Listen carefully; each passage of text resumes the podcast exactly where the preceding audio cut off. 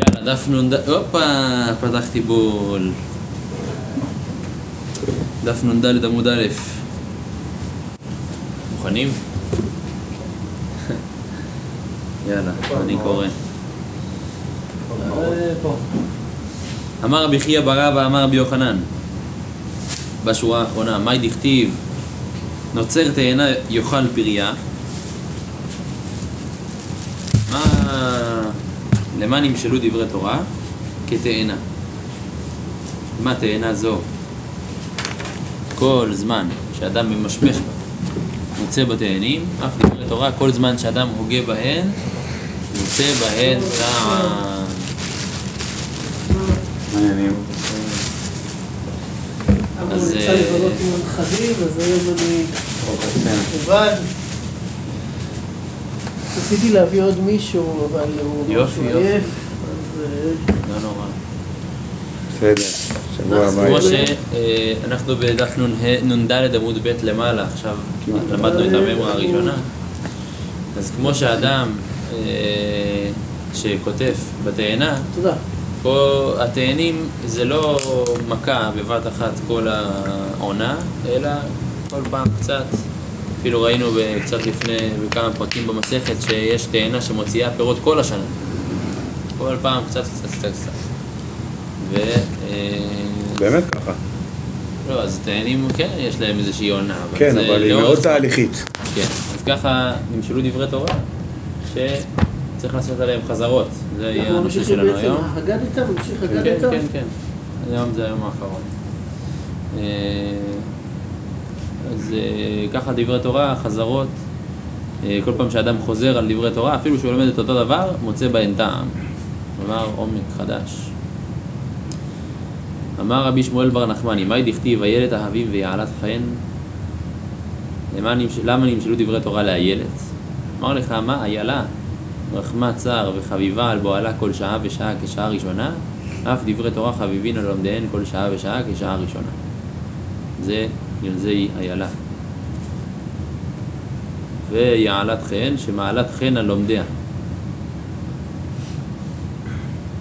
זה התורה. המשך הפסוק, דדיה ירבוך בכל עת.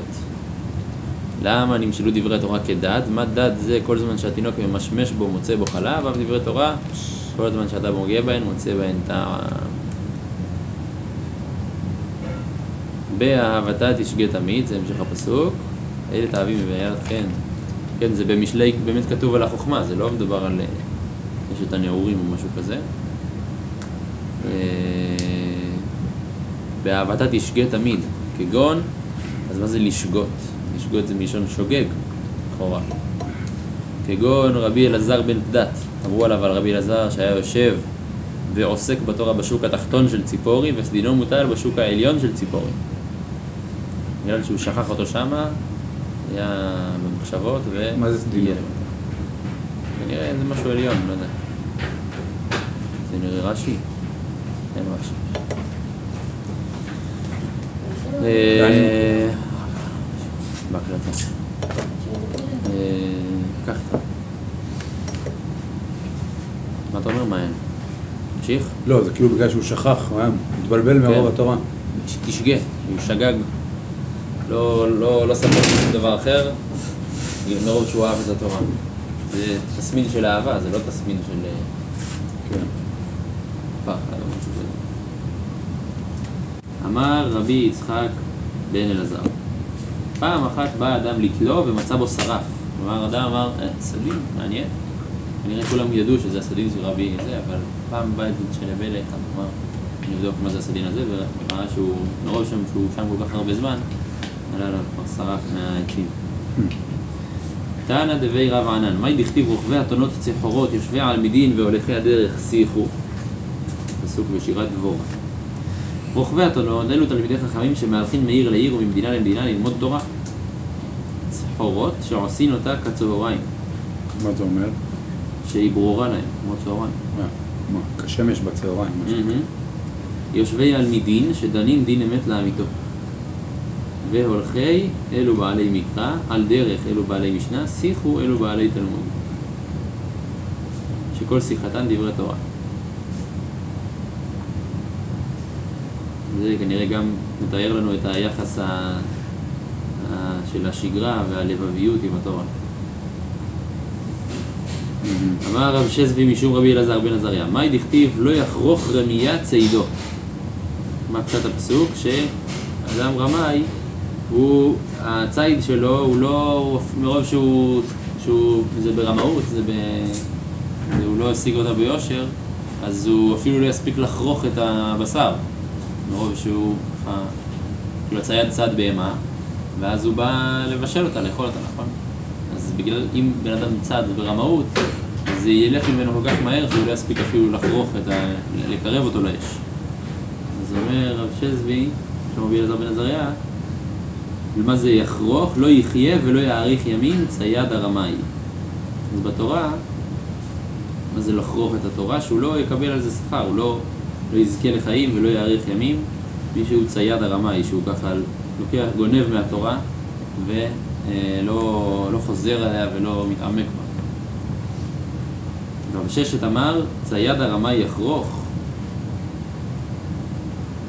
לא, צייד הרמאי יחרוך. כלומר, אה, מישהו, אה, מישהו כאילו רמאי במובן של אה, אה, פיקח, שהוא כל, שזה כמו הממרה הבאה, שכל, אה, שכדי להחזיק את התורה, אז כל בחיה, עוף שהוא תופס, הוא מיד חורך אותה כדי שלא תזוז, להרוג אותה כאילו, ואז ממשיך לצוד הלאה. אז ככה זה גם בתורה. אני ש- שזה בתמיהה, כאילו? מי אומר? רש"י. גנב הרמאי לא- לא יחרוך, גם יחרוך. כן, צייד הרמה יחרוך, לא צייד הרמה יחרוך, לא, לא יחרוך יום יצדו. כאילו, הפסוק הוא בתמיהה, לא יחרוך יום יצדו, ברור שהצייד יחרוך. זה כאילו הפירוש של הפסוק לפי דעת רב ששת. אז זה כמו בממרה הבאה, כי את הרב דימי אמר משל לצייד שצד ציפורים, אם ראשון ראשון משבר כנפיו משתמר, ואם לאו אין משתמר. כן, אז התורה היא כמו ציפורים, שזה עף מהר אם אתה לא דואג שזה יישמר אצלך. אתה צריך להשקיע עוד שנייה של לסגור את המחשבה בראש לפני שאתה ממשיך הלאה. לכן אנחנו עושים סדר בשיעור וזה, ככה שזה יושב בראש. אה, אמר רבא, אמר רב זכורה, אמר רב הונא, מאי דכתיב הון מהבל ימעט וקובץ על יד ירבה. אם עושה אדם תורתו חבילות חבילות, מתמעט. ואם לאו, קובץ על יד ירבה.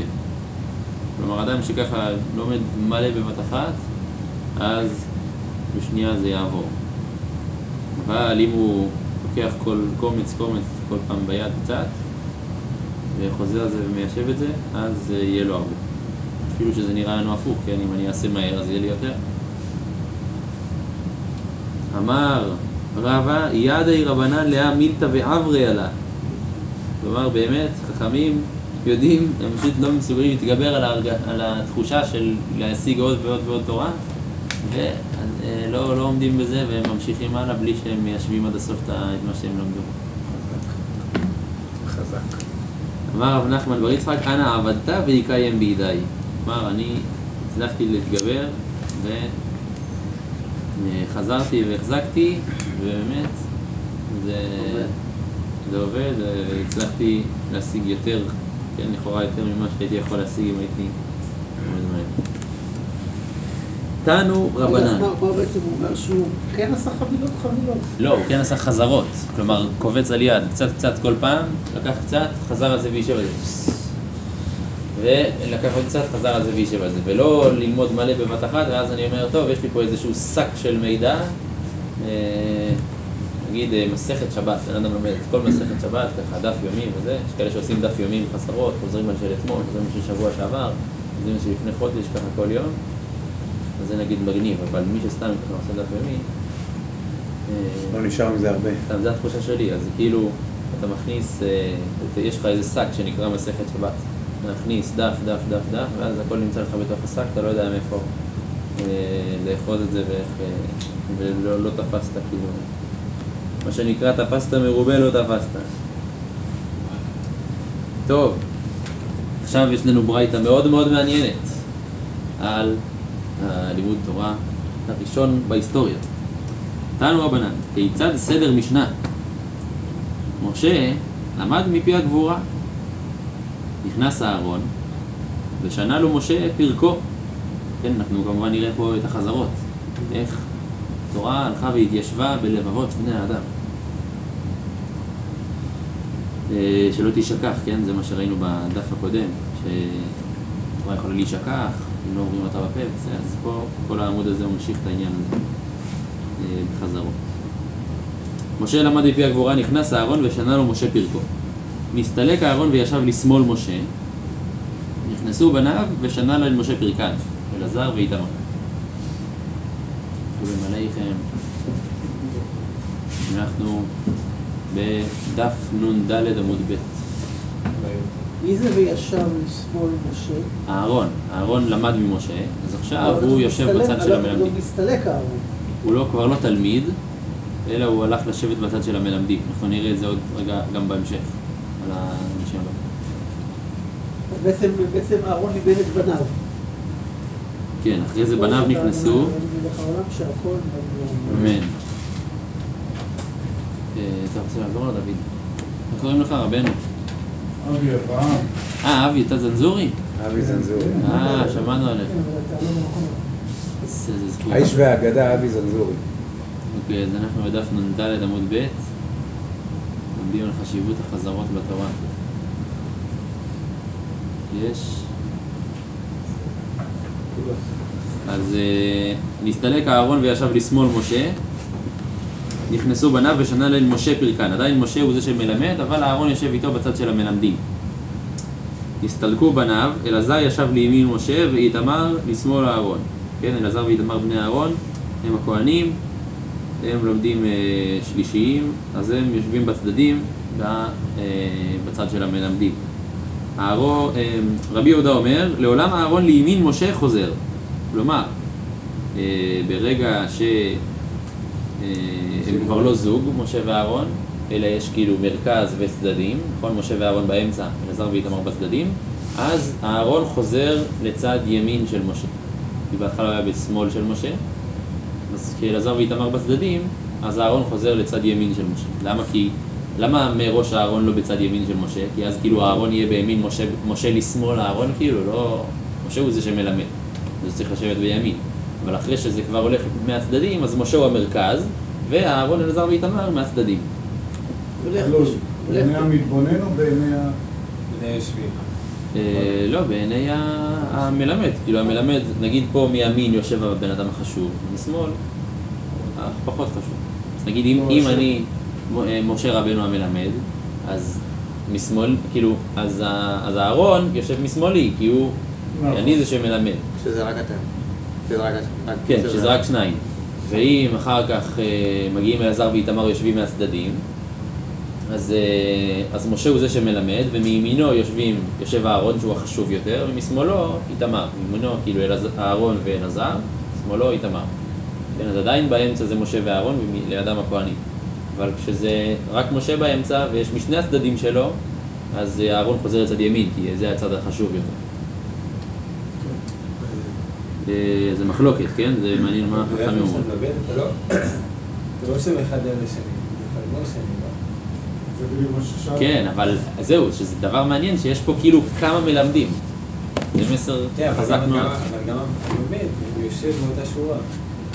הוא למד בהתחלה, הוא-. ועכשיו הוא חוזר, אה, כאילו הוא חוזר, הוא שומע את הלימוד שוב, אבל מהצד של המלמדים.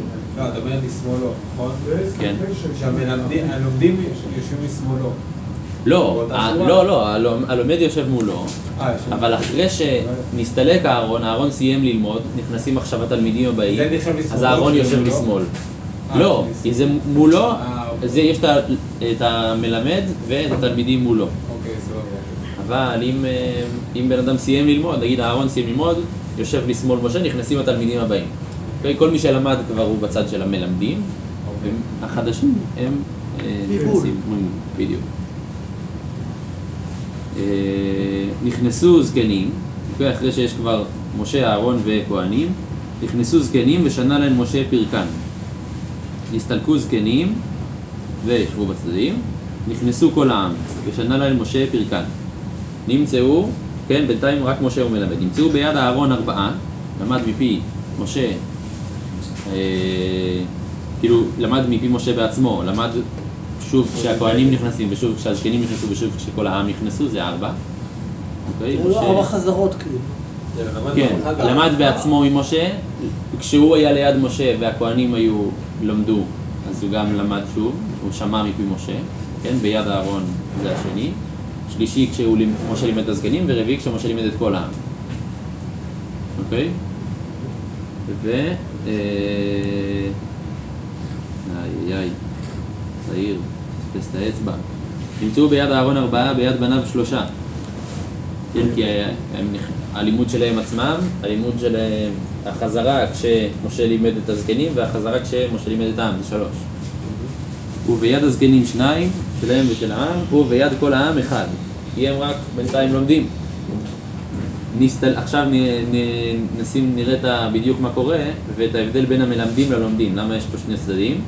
נסתלק משה ושנה להן אהרון פרקו, אוקיי? משה הולך, עכשיו אהרון באמצע, הוא מלמד לעם, אוקיי? העם תמיד נשאר מקבל כאילו ממול, ואהרון עכשיו הוא זה שמלמד. נסתלק אהרון, שנו להן בניו פרקן. כלומר, נשארו בני אהרון עכשיו באמצע, משה הלך, אהרון הלך, אז הם מלמדים את העם פעם שלישית. אוקיי? פעם ראשונה משה מלמד את העם, פעם שנייה אהרון מלמד את העם, ופעם שלישית הבנים, בני אהרון מלמדים את העם. נסתלקו בניו, שנו להם זקנים פרקן. נעשה פעם רביעית של העם, שהזקנים מלמדים אותם, נמצא ביד הכל ארבעה. אוקיי? אז בעצם כשאהרון מלמד את העם, אז זה הפעם הרביעית של בני אהרון, נכון? ואז הם כבר יכולים ללמד וללכת, כן? הפעם, כאילו, כשבן אדם מלמד אז הוא... יצא שכולם הולך. שנו ארבע פעמים. נכון, ויש כמה שלים, כן, כל, כל אה, מלמד, אחרי שהוא שמע ארבע פעמים, הוא מלמד לאחרים והולך. מכאן אמר רבי אליעזר, חייב אדם לשנות לתלמידו ארבעה פעמים. וקל וחומר, ומה אהרון שלמד מפי משה ומשה מפי הגבורה? כך, כן, שזה כאילו הלימוד הכי קשה, זה הפער הכי גדול, שבין, הק- הקדוש ברוך הוא מלמד את משה, ומשה מלמד את אהרון, ברור ש... אה, ברור שצריך פה לימוד שהוא מיישב את הדבר היטב היטב בבן אדם, כי זה פער גדול. עדויות מפי עדויות על אחת כמה וכמה, כן? שאנחנו אנחנו מעבירים אחד לשני מידע, זה בסוף אנחנו בתוך ה... אה, ברמה שלנו. ו... כאילו אה, הלימוד פה אבל הוא על משה, שמשה לימד ארבע פעמים. נכון? כן, אבל אחר כך אהרון שנה פעם אחת, והבנים שלו שנו פעם אחת, והזקנים שנו פעם אחת. מה זה, לימדו? כן. והם בעצמם למדו הם ארבע למדו ארבע פעמים. פעמים, ואז לימדו את נכון, כל אבל השאר. החובה פה שהם אומרים זה חייב אדם לשנות לתלמידו ארבע פעמים. כאילו חיוב על ה... על המלמד. אה, כן, הוא גם חיוב על הלומד, כאילו לא... לדאוג שהוא לא ילך, כאילו. אה, פשוט ככה זה היה. קל וחומר, אם הלימוד מפי הגבורה, אז אה, צריך אה, להכניס אותו ארבע פעמים.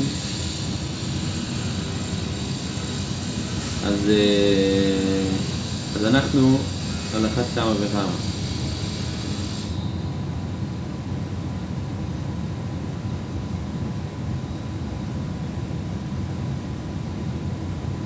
טוב. אולי זה, אני כאילו אמרתי שזה, שמפי הגבורה יש פער גדול, אבל אולי זה הפוך, כאילו שמפי הגבורה אתה יכול פשוט לקלוט ישירות את כל הדברים, אז אם עדיין מפי הגבורה אתה צריך הרבה פעמים, אז קל וחומר שאנחנו, שלוקח, שקשה לנו להעביר מידע אחד לשני, רגע, אבל מפי הגבורה קל זה היה פעם אחת. נכון? מפי הגבורה אז זה זהו, היה כנראה, פעם אחת. רמוז פה גם שמשה מפי הגבורה גם היה הרבה פעמים. לא כתוב את זה, אבל ככה לא, רבי אליעזר אומר. זה לא היה כתוב בברייתא, אבל רבי אליעזר אומר, תסתכלו, ומה אהרון שלמד מפי משה הוא משה מפי הגבורה, כך, כן, אז גם הוא אומר אה, פה שכנראה גם משה למד ארבע מפי הגבורה. ארבע פעמים, למרות שזה לא היה כתוב לנו בברייתא הזאת, אבל אהרון ראינו שהוא כן למד ארבע פעמים. לכאורה יש פה איזושהי שאלה, נכון. שהקדוש ברוך הוא מלמד, משהו היסטורי. פעם אחת נכון. נכנס. שאלה חשובה מאוד, כן. רבי עקיבא אומר, מניין שחייב אדם לשנות לתלמידו עד שילמדנו, כלומר עד שהתלמיד יוכל ללמד את הרב עצמו, שנאמר ולמדה את בני ישראל. ומניין עד שתהיה סדורה בפיהם, שנאמר שימה בפיהם. המשך הפסוק.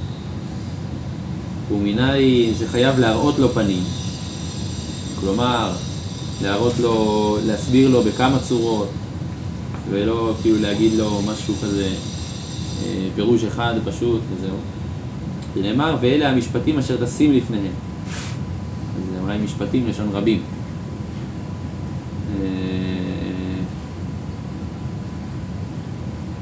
לא, רש"י אומר להראות לו פנים, שזה, אה, שזה לא, להסביר לו כאילו מה, מה עומד מאחורי, לא רק להגיד לו ככה זה, להגיד לו, מה, להגיד לו שזה יהיה, שהוא יבין שזה הגיוני. ואשר תשים לפניהם, זה שזה יהיה מלשון פנים, כן, לפניהם. זה שהם ידעו שזה יושב להם טוב בהיגיון.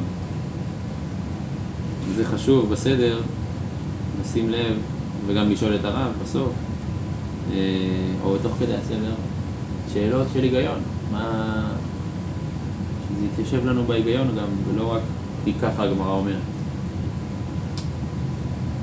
שואלת הגמרא, וליגמרו כולו ממשה, למה, למה פשוט לא משה ילמד את כולם ארבע פעמים? שכולם יבואו בבת אחת, למה צריך את ההדרגה הזאת? למה צריך משה, אז אהרון, שיעור פרטי, ציוני, טלפון שבור, אחד מאבד. תכלס, נכון? יש בזה אפילו חיסרון. לא, אבל משה מעביר לכולם. פעם אחת, למה שלא יעביר ארבע פעמים לכולם?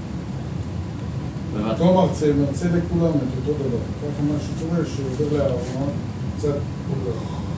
מהמם, נכון. זה- אומרת הגמרא, כדי לחלוק כבוד לאהרון ובניו וכבוד לזקנים. כבוד. מעניין. זה צריך להבין גם בהיגיון, כן? לא רק אה, מה הגמרא. ונהו לאהרון ונגמר ממשה וליעילו בניו וליגמרו מאהרון וליעילו זקנים ולילפו מבניו וליזלו. כלומר, למה לא משה מלמד ארבע פעמים לאהרון, הולך. אהרון מלמד ארבע פעמים, אם זה כבר כבוד, אז שהדרגות יהיו מוחלטות. למה זה הוא מלמד איתו מדרגות כאלה ביחד במקביל, מסתלק זה. אה, אה, עצרתי באמצע המשפט. וליעלו זקנים ולילפו מבניו, הם ילמדו מבני אהרון, וליזלו ולגמרינו לכולו ישראל, שהזקנים כאילו בסוף יהיו השורה התחתונה. כיוון דמשה מפי הגבורה גמר, מסתייע מילתי. כלומר צריך איזושהי נגיעה של כל העם במשה רבנו. אז אה, יש פה שילוב של שני הדברים. מצד אחד צריך שמשה יהיה לו גישה לכל העם, מצד שני צריך שיהיה פה גם היררכיה. בעצם גם העם ישמע לפחות פעם אחת ממשה ישירות, כן. החזרות אחר כך, כולם שמעו ממשה בעצם. אהרון, בניו, הזקנים, העם. אפילו העם שמע ממשה. אפילו העם שמע. ממשה. אחר כך החזרות, החזרות של זה העם, אולי מונע טלפון שבור. שגם יש כולם- כי ממשה. כולם שמעו מה- מה- מה- מהמקור. נכון, זה בדיוק כן. מה שהגמרא אומרת, שבגלל שמשה שמע מפי הגבורה, אז הוא מסביר את זה הכי טוב, מסתייע מילתי. מצד שני, צריך כן כבוד לאהרון הזקנים ולבניו של אהרון והזקנים, לכן אה, העם שומע כל פעם מישהו אחר. אמר מה, רבי יהודה אומר, לעולם אהרון לימין משה חוזר. עכשיו נעיין במחלוקתם. כמאן אז להדתניא, שלושה שהיו מארחים בדרך, הרב באמצע וגדול בימינו וקטן בשמאלו. לאמא רבי יהודאי ולא רבנן. כלומר, יש ברייתא שאומרת שהסדר הוא שהולכים בדרך, מעניין למה נאמר פה הולכים בדרך ולא סתם, יושבים או משהו. אז, אה, אז הרב אה, הגדול בימינו והקטן בשמאלו. לאמא רבי יהודאי ולא רבנן. אולי זה רק רב... לכן, בגלל זה רבי יהודה מצריך שהארון יחזור לצד ימין, כי, אה, כי רק הוא סובר את הברייתא הזאת, אבל אולי חכמים אומרים, אה, ימין, שמאל, מה זה משנה, כולם יהודים. אפילו את האמא רבנן... של המקום זה גם כבוד. מה? חלק מהמאבק של המקום זה גם כבוד. או, אז עכשיו בוא נראה, אה, אז לפי רבי יהודה, אז הגמרא שואלת, אולי באמת רק לפי רבי יהודה ימין זה חשוב, אבל לפי חכמים, לא משנה, ימין, שמאל, גם שמאל זה חשוב, מה זה עכשיו צריך שהוא יזוז? אז אומרת הגמרא, לא, לפי חכמים זה גם משנה, אפילו תימא רבנן, כלומר גם לפי דעתם ימין זה הצד החשוב יותר, אז למה אהרון לא זז? משום טרחה דאהרון.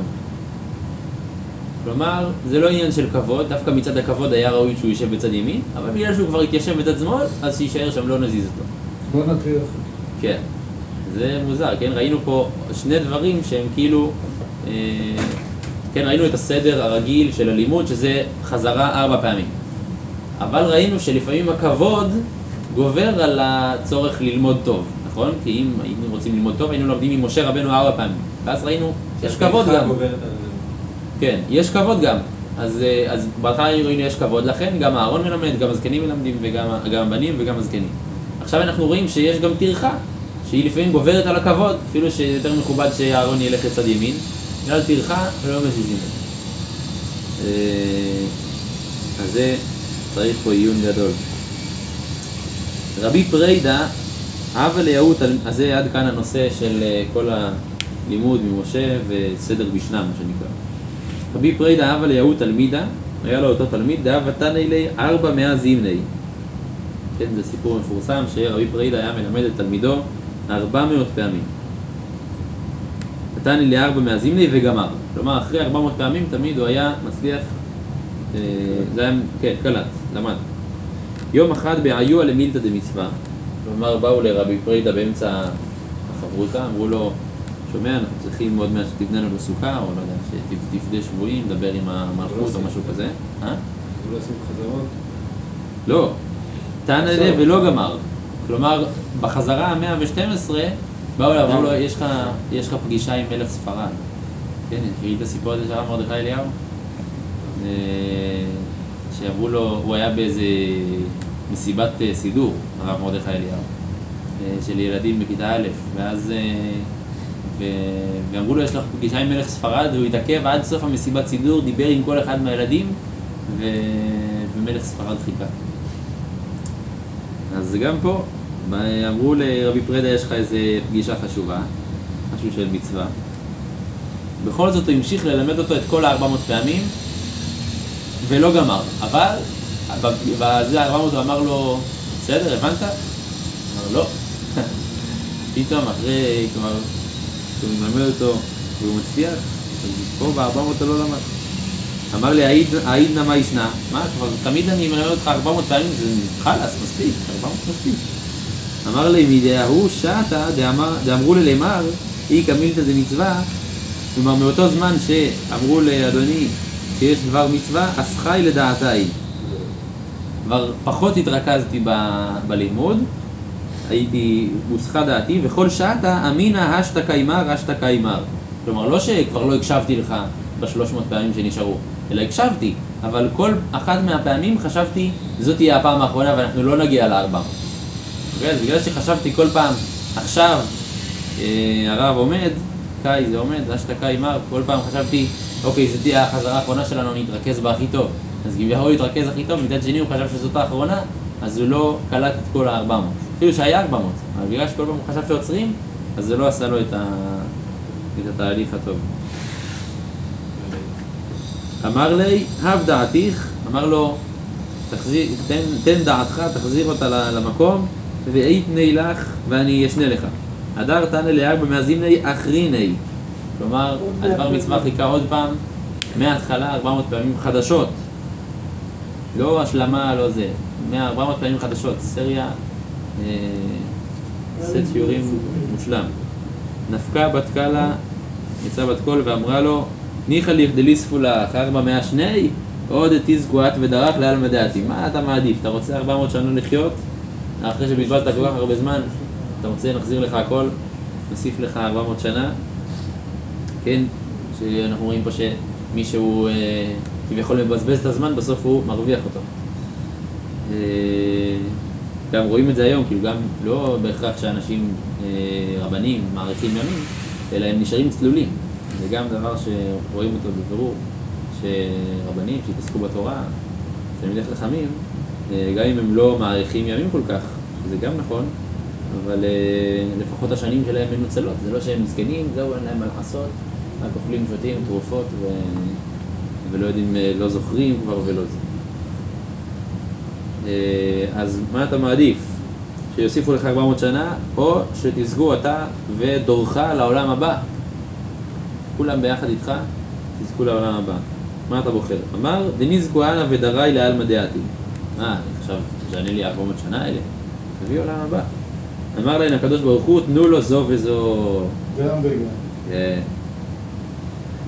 יפה, אז זה פה העניין של החזרות. אה, ועכשיו עוד משהו שקשור לעניין, אבל קצת שונה. אמר רב חיסדא, אין תורה נקנית אלא בסימנין, שנאמר סימה בפיהם, אל תקראי סימה, אלא סימנה. אז מה זה סימנים? איזה שהם נקודות ציון, כן? כמו שראינו נגיד בעמוד הקודם, היה כזה אה, ענקים לחייו לוחות חרוט. סימן. כן, סימן, אפילו כתוב בגמרא סימן.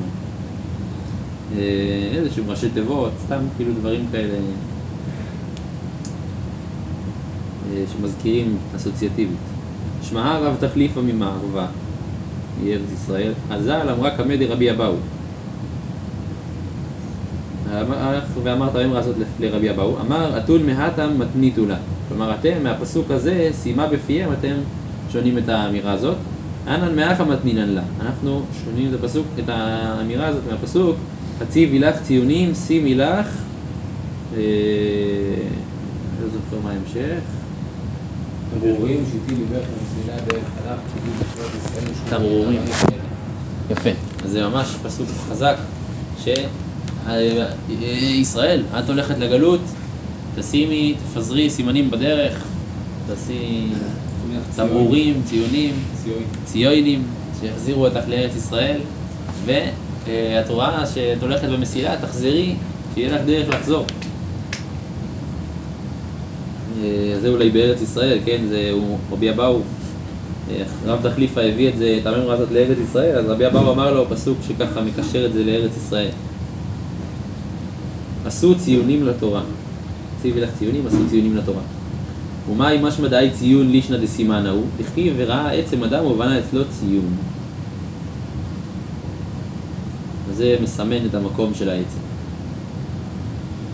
רבי אליעזר אמר מהכה, אמור לחוכמה אחותי את ומודה לבינה תקרא. עשה מודעים לתורה. כלומר, כאילו דברים שיזכירו לך. רבא אמר, עשה מועדים לתורה. דהיינו דאמר עבדי מבר חמא ברדוסה, מאי דכתיב לא בשמיים ולא מעבר לימי. לא בשמיים היא שאם בשמיים היא אתה צריך לעלות אחריה. ואם מעבר לימי אתה צריך לעבור אחריה.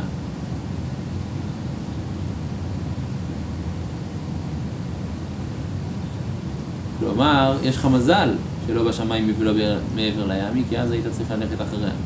ואיך זה קשור ל... לממרה שאמרנו מקודם? אה, כל, ה... כל הדברים, רגע, אז מועדים, מה שרב אמר, עשה מועדים לתורה, זה תעשה זמנים קבועים, כן? כמו שסימן, זה מזכיר את, ה... את הלימוד, ככה, זה עושה לו איזשהו קצה חוט, ככה הזמן, עצם זה שיש זמן קבוע ללימוד, זה גם מזכיר את הלימוד. ו... אה, ללמוד. כאילו, נכון? כן, זה נראה לי יותר כאילו שער כניסה כזה, שיהיה איזשהו קצה חוט, כאילו, משהו שאתה אוחז בו, שהוא לא, כאילו, לא, אתה לא זוכר את זה כאיזו יחידה אחת גדולה, אלא אתה זוכר סימן, כאילו, אתה זוכר, לא זוכר את כל המשפט, אלא אתה זוכר חרוט. אל תקרא חרוט, אלא חירות, כאילו, אתה מפתח את זה מנקודה אחת, או אתה נזכר בזמן, כאילו, ב- אל אתה תגיד לי. שאת כל שלי, בוא בוא תלמד את הדף של היום. כאילו, זה- זה גם... אה, לצמצם, כאילו. אה, לצמצם, ציונים ציונים. תן לעצמך יעדים. זה גם ציונים, לא? יכול להיות, אבל לא, כאילו, לא, לא רואה את זה כל כך פה. נראה לי שזה לקחת, כאילו, זה כן לקחת את הדבר הגדול, פשוט לתמצת אותו, כאילו. אה, אה,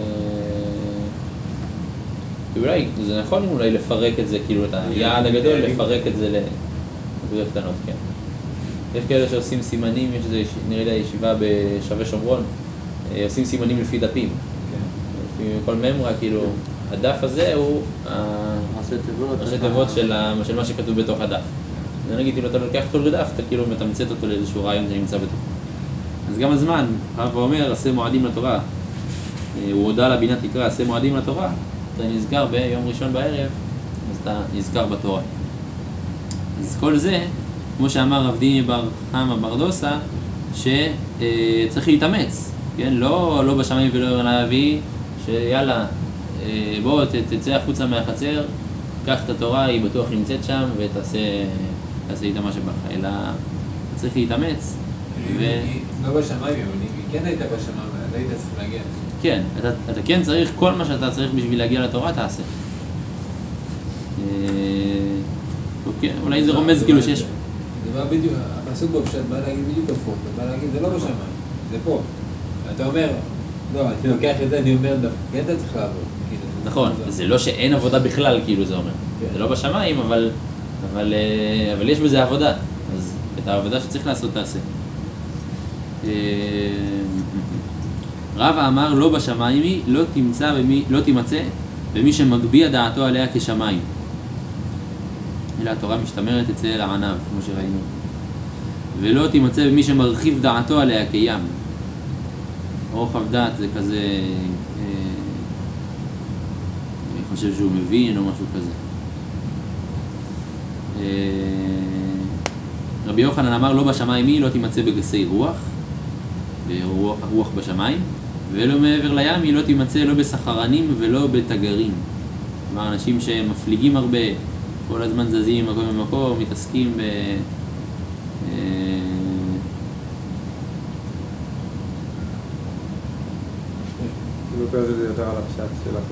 מה? על הפשט של המילים. כן, מעבר לים זה אנשים שהולכים מעבר לים. נראה לי רש"י גורס אלא בתגרים, ולא ולא בתגרים. איפה זה? לא בסחרנים נחזים בעיירות, בתגרים. רש"י אומר שבתגרים זה כמו מה שראינו מקודם, שזה נראה ולא נראה.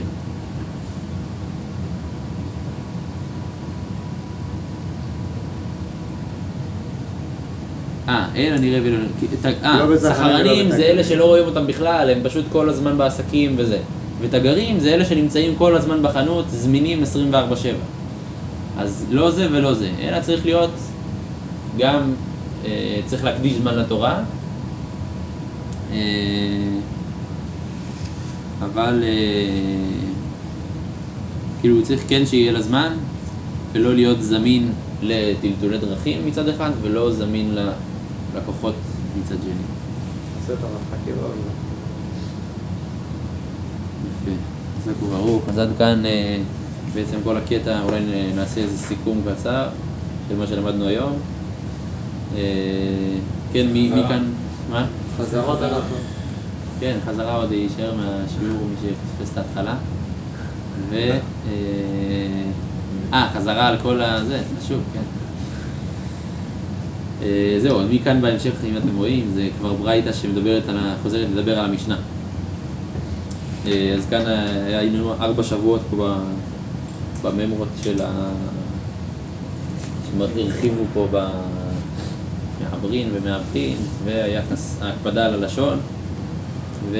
אה, התורה. אז אני חוזר בקצרה לסוגיה שלנו.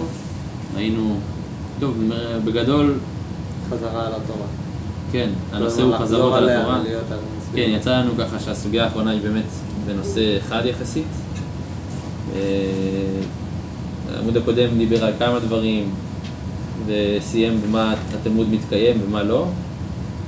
ואצלנו חזרות ראינו אה, עצם זה שחזרה זה דבר שהוא לא חסר טעם, אלא כל פעם שנפגשים מחדש עם התורה, אז יש עוד טעמים ועוד חידושים.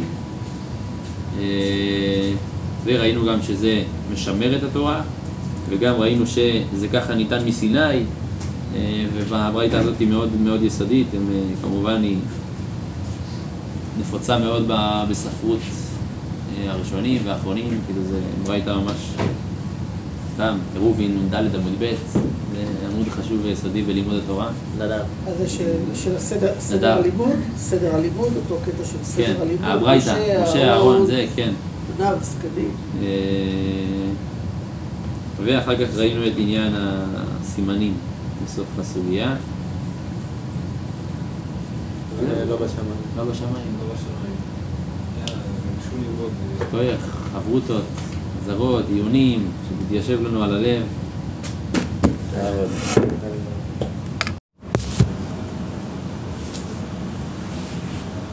ערב טוב, ברשות מוריי ורבותיי. נתחיל כהרגלנו בדברי חיזוק. והפעם אנחנו עומדים בפתיחת חודש אלול. בחודש אלול יש... אה, גם האשכנזים וגם הספרדים מתחילים לתקוע בשופר.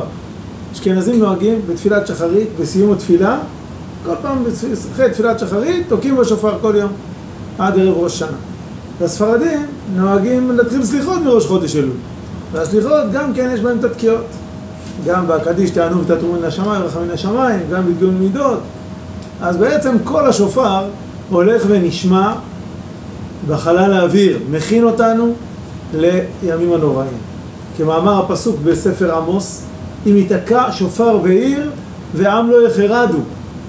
איך יכול להיות ששופר תוקע ואנשים לא נחרדים, לא מתעוררים בתשובה? וכך אומר הרמב"ם בעניין השופר. הוא כותב שתקיעת השופר רמז יש בה. לומר, אורו ישנים משנתכם ונרדמים הקיצו מתרדמתכם וזכרו בוראכם. וכך בעצם השופר, זאת המטרה שלו, מטרה פשוטה. יש בראש השנה, יש לפחות עשרה טעמים שונים למה תוקעים בשופר. להמליך את הקדוש ברוך הוא, ולהזכיר עקדת יצחק, וכדרך אה, מלחמות, יש הרבה הרבה סיבות, עשר סיבות שהגאונים מונים, רבנו סעד הגאון מונה עשר סיבות למה תוקעים בשופר בראש שנה, אבל ביום, בחודש אלול זאת הסיבה העיקרית. בראש חודש אלול אנחנו עוד לא מזכירים עקדת יצחק ועוד לא ממליכים את הקדוש ברוך הוא, אלא המטרה היא לעורר את הלבבות. ולכן בפתיחת חודש אלול אין חיזוק יותר גדול מהדבר הזה של לשמוע את תקיעת השופר, להיזכר בדבר הזה, להתעורר לתשובה. מטרת השופר, להעיר אותנו. ייתקע השופר בעיר ועם לא יחרדו. למה באמת העם נחרדים? כי השופר מבטא, בדרך כלל מתי היו תוקעים בשופר? כשיש סכנה, שבא, שבא אויב על העיר. אז היו תוקעים בשופר להזיק את כולם, תעלו על החומות, קחו את הציוד כוננות ותרוצו להגן על העיר. מה? פה אזעקה למקלט. נכון, או אזעקה למקלט, נכון. תלוי, מי שלוחם ככה ומשפחות ככה. אז כך בעצם גם תקיעת השופר בחודש אלול זה עניינה, לעורר אותנו, לחזק אותנו. אז uh, בדרך כלל אני אומר איזה חיזוק שקשור ללימוד, אבל היום חיזוק שקשור לזמן. חיזוק כללי, להתעורר בתשובה, זכרו בהוראכם, וכמובן, לימוד התורה שלנו הוא בעצם, כיוון שאנחנו יודעים שהתורה היא דברי אלוקים חיים. התורה זה נשיקות פיו, ישקני מנשיקות פיו, זה עשרת הדיברות שנתן לנו הקדוש ברוך הוא, ומתוכם מושפעת כל התורה כולה, ומכל התורה כולה, כל ה, מכל התנ"ך כולו, כל התורה שבעל פה כולה, וגם העמוד שלנו היום הוא נטיף אחד מאותם אה, מים עליונים של מעיין החיים, שהוא התורה. אז זה דברי החיזוק, ובאמת, בדף שלנו היום, בעמוד שלנו היום, יש הרבה דברים בשבח לימוד התורה. היום אנחנו בעצם כבר מסיימים את החלק של האגדתות בתחילת פרק חמישי, בשבוע הבא אנחנו חוזרים לסוגיות הלכתיות, ולמעשה, אז מה היה לנו היום? מה בעצם עסקנו בסוגיה שבה אנחנו נמצאים? קודם כל, התחלנו מהנושא של שבתורה תמיד יש טעם. למשל, נוצרת עינה יאכל פריה. למשל, איילת האבים ויעלת חן. למשל, דדיה ירבוך בכל עת. כל הדברים האלה הם בעצם עוד ועוד דברים שמראים שבתורה, כל מה שאתה הוגה בתורה, יש בה עוד טעם ועוד הבנה ועוד התחדשות, וזה דבר אחד שיש על התורה. אה, לאחר מכן יש דרשה על רוכבי אתונות סחורות, יושבי על מדין, הולכי על דרך שיחו, שאלו תלמידי החכמים, כל סוגי בעלי תלמידי החכמים, בעלי מקרא, בעלי משנה, בעלי תלמוד, כולם דנים דין אמת לאמיתו, וכולם הולכים מעיר לעיר וממדינה למדינה ללמוד תורה. לאחר מכן, התחילה הגמרא לעסוק בנושא של חזרות. יש פה גם את העניין של לא יחרוך רמיית צידו, שני פירושים, צייד הרמה יחרוך, או, או לשון שאלה, לא יחרוך רמיית צידו, מישהו, כלומר, ב, ב, לשון בפירוש הראשון, צייד רמאי זה גנאי. מישהו רמאי, כלומר, לא מתאמץ מספיק, הוא מחפף. הוא, המ- המקצוע שלו זה צייד, אבל הוא מרמה במקצוע. הוא לא מתאמץ כמו שצריך במקצוע שלו. התוצאה תהיה, הוא לא יחרוך, הוא לא יעשה על האש אחר כך. כי אין, אין לו מה, הוא לא יצליח לצוד. בכבוד.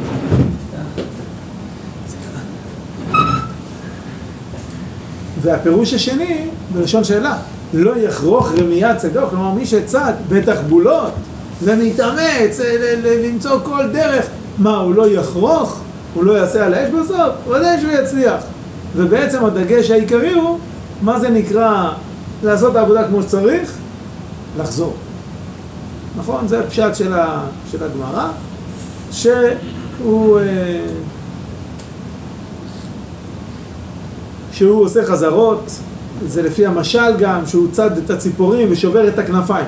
כלומר, הוא צד ציפור, שובר את הכנפיים שלא תברח. כך אדם לומד משהו, חוזר עליו שלא יברח. לאחר מכן עוד עניין של חזרות, כיצד נשנתה התורה. משה למד מפי הגבורה, אהרון, בניו, הזקנים, כל ישראל וכולי וכולי. לאחר מכן, מכאן לומדים שחייב אדם לשמות, לשנות לתלמידו ארבעה פעמים. ועוד כמה הוא צריך להתאמץ, למדת בני ישראל, סיימה בפיהם וכולי. ואחר כך הסיפור על רבי פרידה, שלימד לתלמידו ארבע מאות פעמים, ולא רק זה, אלא פעם אחת שהתלמיד היה בלחץ, אז הוא לימד אותו שוב ארבע מאות פעמים. אז זה המעלה הגדולה של החזרה. לבסוף, בסיום הדף, בסיום העמוד, אה, דגש גדול על נושא הסימנים. עד כמה חשוב לעשות סימנים בדברים. אה, ויש פה גם על המועדים, עשה מועדים לתורה, ובסוף במי אתה מוצא דברי תורה, במי לא, כמה צריך להתאמץ על דברי תורה, לא שמיים מי, וכן הלאה. אז זה סקירה ככה מהירה על מה שהיה בעמוד. אה, ומה בפיכם? אם היה שאלות שהתעוררו לכם, גם דברים שיש כאלה שכבר דיברו איתי בסדר, אם יש שאלות, אם יש רעיונות, אם יש מחשבות, מחלוקות ששמתם לב אליהן. שמתי לב בסימנים, שההבדל בין, אה, כאילו, מה שרבי אבאו אומר שזה מארץ ישראל, זה, זה פסוק שמדבר על ארץ ישראל. כן, רב תחליפו ממערערה. נכון. אה, רבי אבאו אומר רב תחליפה, כן, תגיד, אבאו אומר לו ש... שזה לא רק, אה, כאילו פסוק שמדבר על התורה, סיימה בפיהם, אז הוא מביא לו פסוק, הציבי לך ציונים, שימי לך תמרורים, אה, שיטי לבך, למסילה, אה, משהו כזה, שאת הולכת לחוץ לארץ, שתדעי לחזור לארץ. יפה. אתה אומר, רב חיסדא הוא זה שאמר את הראשון, שימה בפיהם, סימנה בפיהם, רב חיסדא גר בבבל. ולכן הוא אומר, שים את זה בפה. רבי אבאו, שהוא בעצם בא מארץ ישראל, שהוא נמצא בארץ ישראל, אז הוא שם את הדגש על הפסוק שיוצאים מארץ ישראל, עושים סימנים כיצד לחזור. כן, זה בעצם כביכול אומר שכל פעם שיוצאים מהלימוד זה כאילו יציאה לגלות, אז צריך לשים סימנים, איך תחזור חזרה אל התורה. אפשר להסביר את זה ככה. יפה, תודה. מה שדיברנו, אחד הדברים זה, רואים איך שמשה העביר את התורה, שזה עם חזרות באמת של ארבע פעמים, ואז מיד אחר כך רואים שיש את רבי עקיבא, שהוא סוג של מקביל של משה אה, בתורה שבעל פה, והוא אומר, מעניין שחייל אדם לשמוע את תלמידו, עד שילמדנו, כאילו, מבחינתו כמה חזרות שיוצא, עד ש... יש פה איזושהי מחלוקת, האם צריך חזרות במספר מסוים, או ש... אתה אומר, בין משה רבנו כביכול לבין רבי עקיבא, נראה שיש מחלוקת. משה רבנו, ארבע פעמים, אחר כך הוא ילך. כן. רבי עקיבא אומר, צריך ללמד אותו עד שילמדנו. עד ש... תלמיד ילמד את הרב. עד שתלמיד ילמד את הרב. זאת אומרת, כאילו אין סוף חזרות אה, אם צריך. כן, אפילו יותר, וזה גם אולי מתחזק על ידי ההסבר של רבי פרידה, הסיפור של כן. רבי פרידה. כן. זו שאלה, משה רבנו, למה רק ארבע? כאילו, מה? מה זה ארבע? כן, גם מה- זה המספר הזה? למה לעצור בארבע? למה דווקא ארבע? מה תשיג בה? כאילו, מה מה לאן הגעת? גם יש מקום, יש מקום אחר על חזרה של 100 פעמים, לא, לא דומה. לא לשנה. דומה, שונה פרקו 100 פעמים, שונה פרקו 101, אז מה נתקעת על ארבע? כן. דוד, מה אתה שאלת אותי גם? אמרת שהתעוררה לכם שאלה? לא, אני חשבתי עכשיו בדיוק על פרקי אבות, משה קיבל תורה מסיני, הוא מסרה ליהושע, יהושע לזקנים, זקנים בנביאים, ופה אנחנו אה, צריך. אהרון, בניו, סדר אחר. נכון. פרקי אבות מתארים את סדר הדורות. משה ליהושע, כלומר משה היה המנהיג שהעמיד את כל דורו באופן הזה, אבל כשהוא עמד למות, אז הוא מעביר את השרביט ליהושע, שעכשיו הוא מלמד את כל עם ישראל בסדר הזה. ויהושע, כשהוא נפטר, העביר את השרביט לזקנים, שעכשיו הם, המנהיג, לא היה מנהיג אחד אחרי יהושע, אז הם עכשיו מנהיגים את הדור והם מלמדים את התורה באופנים הללו. אז לכן זה, אצלנו זה מדובר על מה היה בדורו של משה, פרקי אבות זה מה היה כל דור אחרי דור, מי היה המנהיג? כן, מנהיג התורני. טוב,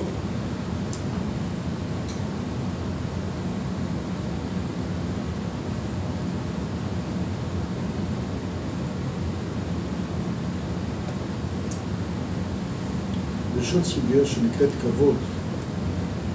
איפה משה יושב, איפה...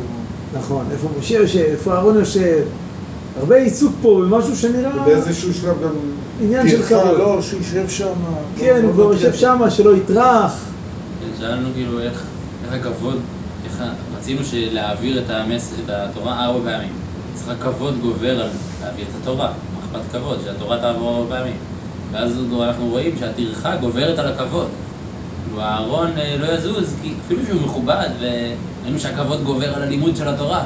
ועדיין טרחה, אז אפילו הכבוד לא משנה. כן.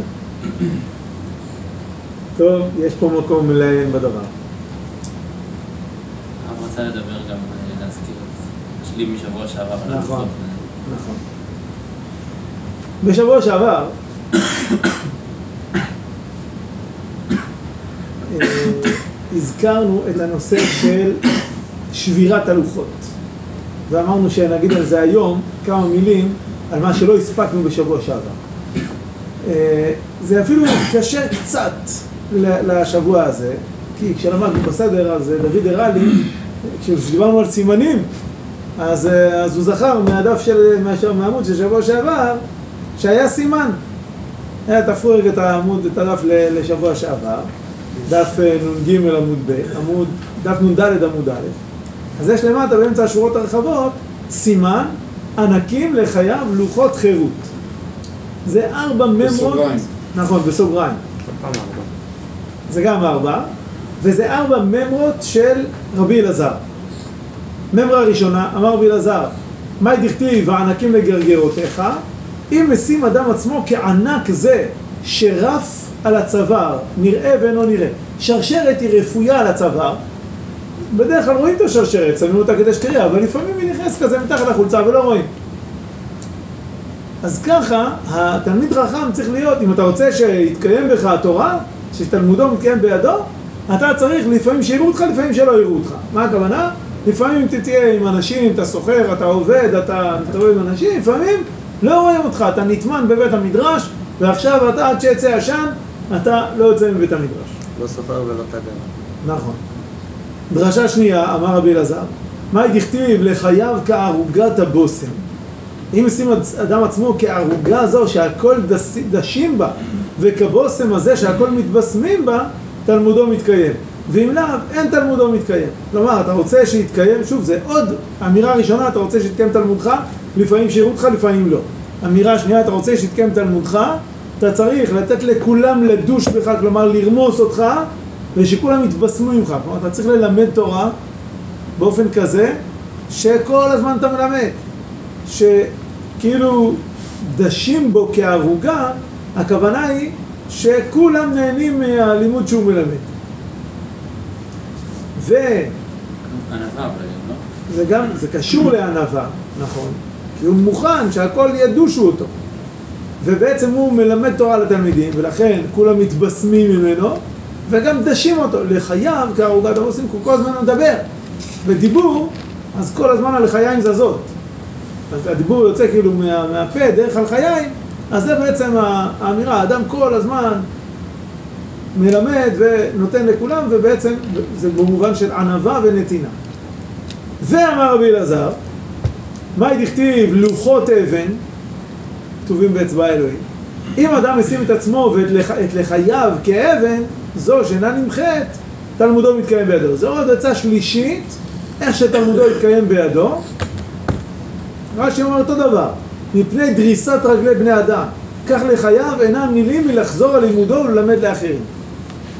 אז שוב, אדם ישים את עצמו כמו לוחות אבן, כמו לחיים של אבן, הם לא מתעייפות על לחיים, כל הזמן לדבר, לדבר, לדבר, ללמד לאחרים. זה הממרה השלישית. עכשיו נשים לב לממרה הרביעית. ואמר רבי אלעזר, מהי דכתיב חרות על הלוחות? אלמלא לא נשתברו לוחות הראשונות, לא נשתכחה תורה מישראל. הרב רבי יעקב אמר, אם לא נשתברו לוחות הראשונות, אין כל מה ולשון שולטת בהם.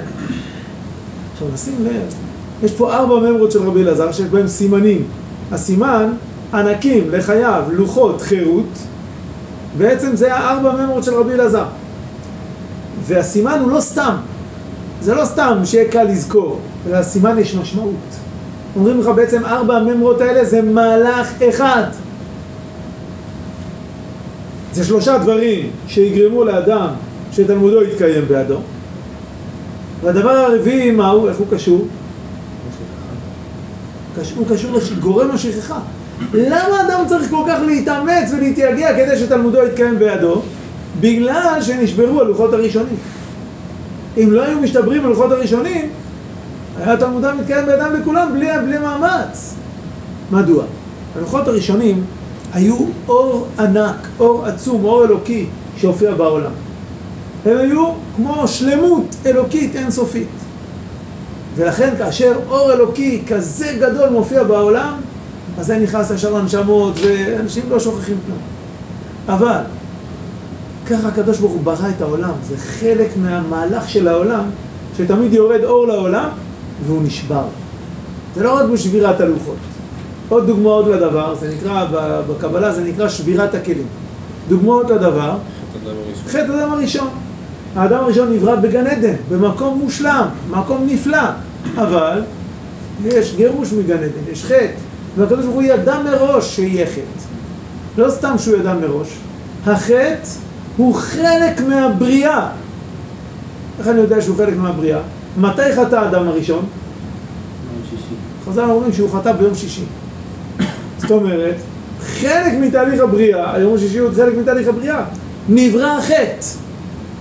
כי הקדוש ברוך הוא בורא את העולם כך שהוא נותן אור גדול, אבל האור האלוקי הוא כזה אינסופי, אף אחד לא יכול להכיל אותו, לא איראני האדם וחי. אדם לא מסוגל לראות את האור האלוקי הזה ולא להכיל אותו, אלא גם העולם לא מסוגל, ולכן בהכרח יש תמיד משבר. דרך אגב, כל יום בבריאה יש משבר, לא רק ביום השישי. ביום הראשון הקדוש ברוך הוא ברא אור, לא את האור שיש לנו היום, שמש וירח, זה נברא ביום הרביעי. נברא אור גנוז, כי למה הוא נקרא גנוז? כי הקדוש ברוך הוא ראה שהעולם לא יכול לעמוד בו, אז הוא גנז אותו. ביום השני, חז"ל אומרים, נברא הגיהינום. ביום השלישי, הקדוש ברוך הוא אמר, תוצא הארץ, עץ פרי עושה פרי, שגם הטעם של העץ יהיה טעים כמו הפרי, נשבר, לא הצליח. מה, הקדוש ברוך הוא לא מצליח לברוא עולם מושלם כמו שהוא רוצה? היפלא מהשם דבר? זה לא שהשם לא מצליח, אלא העולם לא מצליח ל- ל- להתק... להתרומם לדרישות האינסופיות של הקדוש ברוך הוא, לקבל את האור האלוקי הזה. זה בלתי אפשרי. גם ביום הרביעי, בהתחלה שני המורות הגדולים, ואז הלבנה התמעטה. ביום החמישי, חז"ל אומרים, התנינים, חסר שם י', זה רומז שהוא ברא שני תנינים, תנינים אין הכוונה לקרוקודילים שאנחנו מכירים היום, אלא הכוונה ליצורים פלאיים, לא יודע, אולי דינוזאורים, אולי דרקונים, אולי, לא יודע בדיוק מה זה היה, אולי זה היה בכלל משהו רוחני, אני לא יודע. אבל לא משהו שקיים היום. כי חז"ל אומרים, למה חסר י'? כי הוא ברא שניים, זכר ונקבה, ואז הוא ראה שאם הם יתרבו, אז העולם לא יכול לעמוד בהם. ואז הוא הרג את הזכר, והרג את הנקבה, סליחה, והשאיר את זה. בקיצור, שוב, יש איזה משהו אידיאלי, איזה משהו שהיה לכאורה אמור להיות, תמיד נשבר. וככה כל העולם בנוי, גם שבירת הלוחות זה אותו עניין, וזה קשור גם לפרשייה שקראנו השבת, בפרשת כי תצא, פרשיית מוציא שם רע. מה זה בעצם מוציא שם רע? אדם מתחתן עם אשתו, למחרת בבוקר, זה חייב להיות למחרת בבוקר, הוא כל כך שונא אותה, שהוא הולך לשקר ולזכור את השקר שהיא זינתה ושהיא חייבת מוות. מוציא עליה שם רע. איזה דבר הזוי, איזה דבר לא הגיוני. אתמול התאהבת אהבת אותה עד כדי כך שהשקעת מלא כסף בחתונה, ועכשיו, למחרת בבוקר, אתה כבר כל כך שונא אותה? אז כמובן זה לא באמת קורה ככה. זה לא שתמיד, לא ש... זה לא סביר ולא קורה כמעט אף פעם, שמיד אחרי החתונה, מיד יש משבר. נכון, אבל זה כן קורה אצל 100% מהזוגות, שיש משבר. יש משבר בזוגיות אחרי החתונה. וזה מובנה. למה? כי תמיד יש פער ומשבר בין החלום לבין המציאות. כמו הקדוש ברוך הוא רוצה לברוא עולם מושלם, אבל העולם הוא חסר. הוא לא יכול להכיל את השלמות האלוקית. גם כשאתה חולם על אה, זוגיות כזאת וכזאת וכזאת, אתה חולם על דברים כל כך עליונים, אף פעם זה לא יכול להתגשם במציאות. ולכן, תמיד יש משבר. אז זה בא לידי ביטוי בפרשייה הזאת של מוציא שם רע, ויש עוד הרבה מה להרחיב זה. אז בעצם רבי אלעזר אומר לנו, תראו, העולם היה אמור להיות מושלם, היה אמור להיות לוחות ראשונים כאלה שהתורה, איך אפשר לשכוח תורה? פעם שכחת איך קוראים לאשתך? אני מקווה שלא. אני קבוע. כאילו, כשאחותי לידי, אני מתבלבל ביניהם. תמיד, תמיד, תמיד. אני לא יכול לקרוא לראשית אה, ראשית ולשירה שירה. תמיד מתבלבל. טוב, קודם כל, קודם כל, כי גם אה, אחות וגם אישה, זה שתיים שמאוד טוב מאוד... שאתה לא מתבלבל בין אימא שלך. כן. זה יכול להיות... לא, גם ראשית הכירה לי עוד שירה. אה, אז בכלל.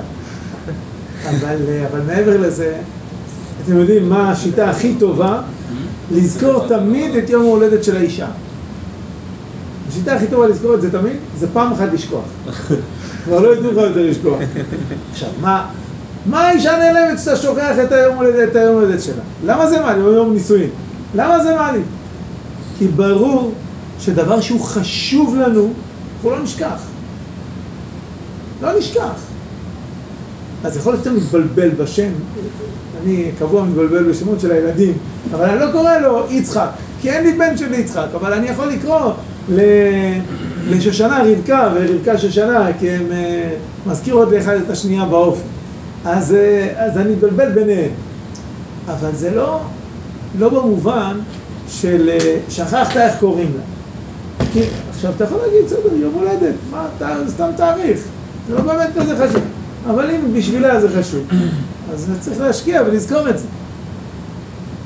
לכן אומר רבי אלעזר, מצד האמת, התורה, איך אפשר לשכוח דברי תורה? שמעת דבר תורה, איך אפשר לשכוח אותו? זה אמור להיחקק בלבך, אלא מה? אנחנו בני אדם, אנחנו בשר ודם. זה לא, אנחנו לא באמת מסוגלים לזכור את דברי התורה וכל דבר, כי אנחנו חיים בעולם הזה. ולכן בעצם נשברו הלוחות הראשונים. מה שיש לנו זה לוחות שניים, לוחות שהם בעצם אה, נמצאים בעולם הזה, עם הקטנות שלו, עם המורכבות שלו.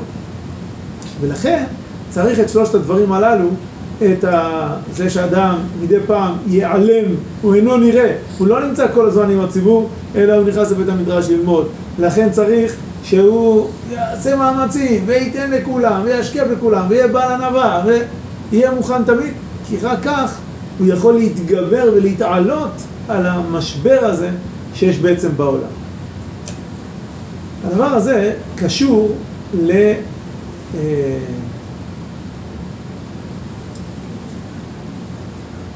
אולי נגיד עוד משהו קודם שהוא קשור גם ל, ל, לעמוד של היום. יש, אם אפשר, פיוזטי ולא כל התודה. אה, יש בגמרא בברכות, מופיע, נכון, כל, חלק גדול מהעמוד שלנו היום מדבר על החזרה. ארבע פעמים, ארבע מאות פעמים, עד שילמדנו, יש אה, הרבה הרבה דגש, לא יכרוך רמייה צדו, הרבה דגש על הנושא של החזרות. שזה קשור גם למה שלמדנו בדף, בעמוד הקודם, של אה, איך תלמודו יתקיים בידו והוא לא ישתכח. אז הגמרא בברכות אומרת, מספרת על צדיקים, חסידים הראשונים. חסידים הראשונים היו שוהים שעה אחת קודם תפילתם, שעה לאחר תפילתם ושעה מתפללים. אז כמה שעות ביום הם עוסקים בתפילה? תשע שעות, שלוש תפילות ביום. כל תפילה שלוש שעות. שואלת הגמרא, מאחר שתשע שיו- שעות ביום עוסקים בתפילה, תורתם מאיך משתמרת ומלאכתם מאיך נעשית.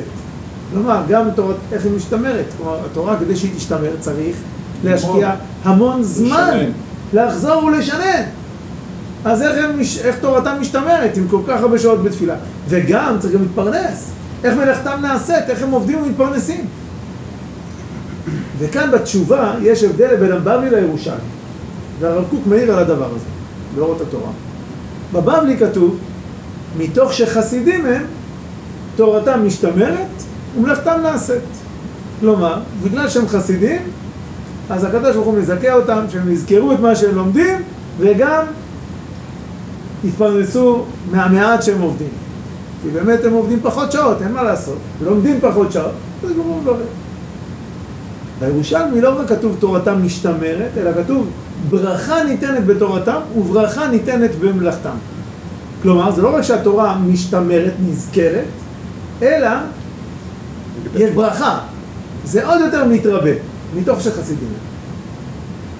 אז איך באמת קורה הנס הזה? אפשר להגיד שזה נס, בגלל שהם חסידים. אז הקדוש ברוך הוא מזכה אותם. נס. אבל אני חושב שזה יותר מזה, כך רומז הרב קוק, שזה יותר מזה. שבעצם, איך באמת זוכרים? יש לי בבית ספר שנקרא סוד הזיכרון המצוין, של בחור בשם ערן כץ, שהוא פיתח שיטה, תן לו רשימה של 60 אה, מספרים או 60 פריטים, הוא ידע לשנן לך, אולי לא את הכל, אבל ממש במהירות, הוא קולט ויודע לשנן לך את זה בעל פה. זה שריר, אז הוא טוען שאפשר לאמן את השריר הזה. ודאי. איך לאמן? לא משתמשים בחמש... אז זה לא סתם להתרגל לזכור. השיטה שלו, בגדול, מבוססת על אסוציאציות. למשל, אם אמרו לך לא מספרים, מספרים זה יותר קשה, אבל נניח פריטים. אמרו לך, נניח דג, אופניים, כתר, אה, אני יודע מה, גמרא, וכן הלאה. אז תדמיין לעצמך לא אוסף מילים, אלא הקשר בין המילים. כלומר, תדמיין לעצמך דג עם כתר על הראש, לומד גמרא ורוכב על אופניים. בסדר? אז, אז בתמונה הזאת תחקק בראשך, כי יש, זה לא סתם אוסף של דברים, אלא יש פה איזה מכנה משותף. גם אם אשתך תגיד לך, תקנה דלעת, ותקנה קישואים, ותקנה בצל, ותקנה גזר, ות... אז יכול להיות שאתה תשכח משהו. אבל אם היא תגיד לך, תשמע, אני צריכה ירקות למרק, גזר, דלעת, קישואים, זה. אז תבין את הרציונל, אז שוב, לא בטוח שלא תשכח, אבל יש יותר היגיון שאתה תבין, מה, מה, כאילו זה לא יראה לך סתם אוסף דברים לא קשורים, זה, יש פה איזה מכנה משותף. גם בתורה יש מכנה משותף. אחד הדברים ששמנו דגש בכל השבועות האחרונים שעסקנו באגדתות, זה לנסות לראות מה המהלך של הגמרא. לא סתם, לא רק להידבק באיזה ממרה אחת, בואו נפרש אותה. אלא מה המהלך. והלכנו פה בכיוון של הרב אביב, שבעצם יש פה שני כיוונים. מעברים בעין או מעברים באלף, אני תכף אזכיר מה זה ויראה איך זה מתקשר להיום. אבל בעצם כל הדפים האלה, כולם הולכים באותו כיוון, עם אותה מגמה.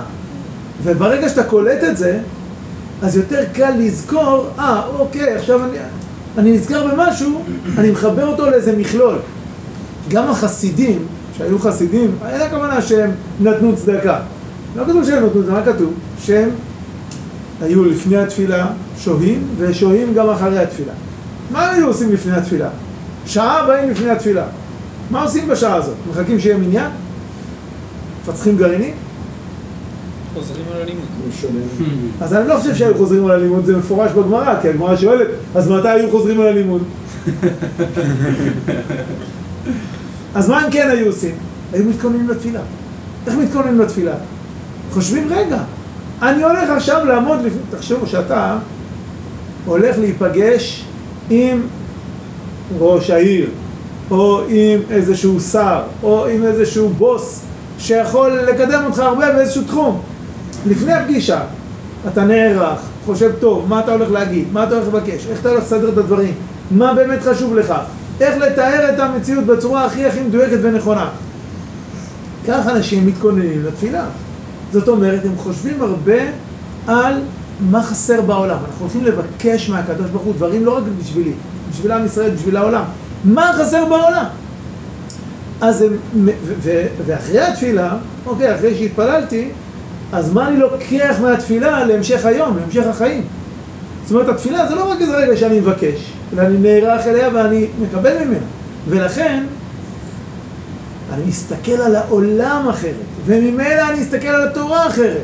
כל התורה תראה לי הרבה יותר מחוברת, הרבה יותר איזשהו מבנה אחד, מהלך אחד, ואז הרבה יותר קל לזכור.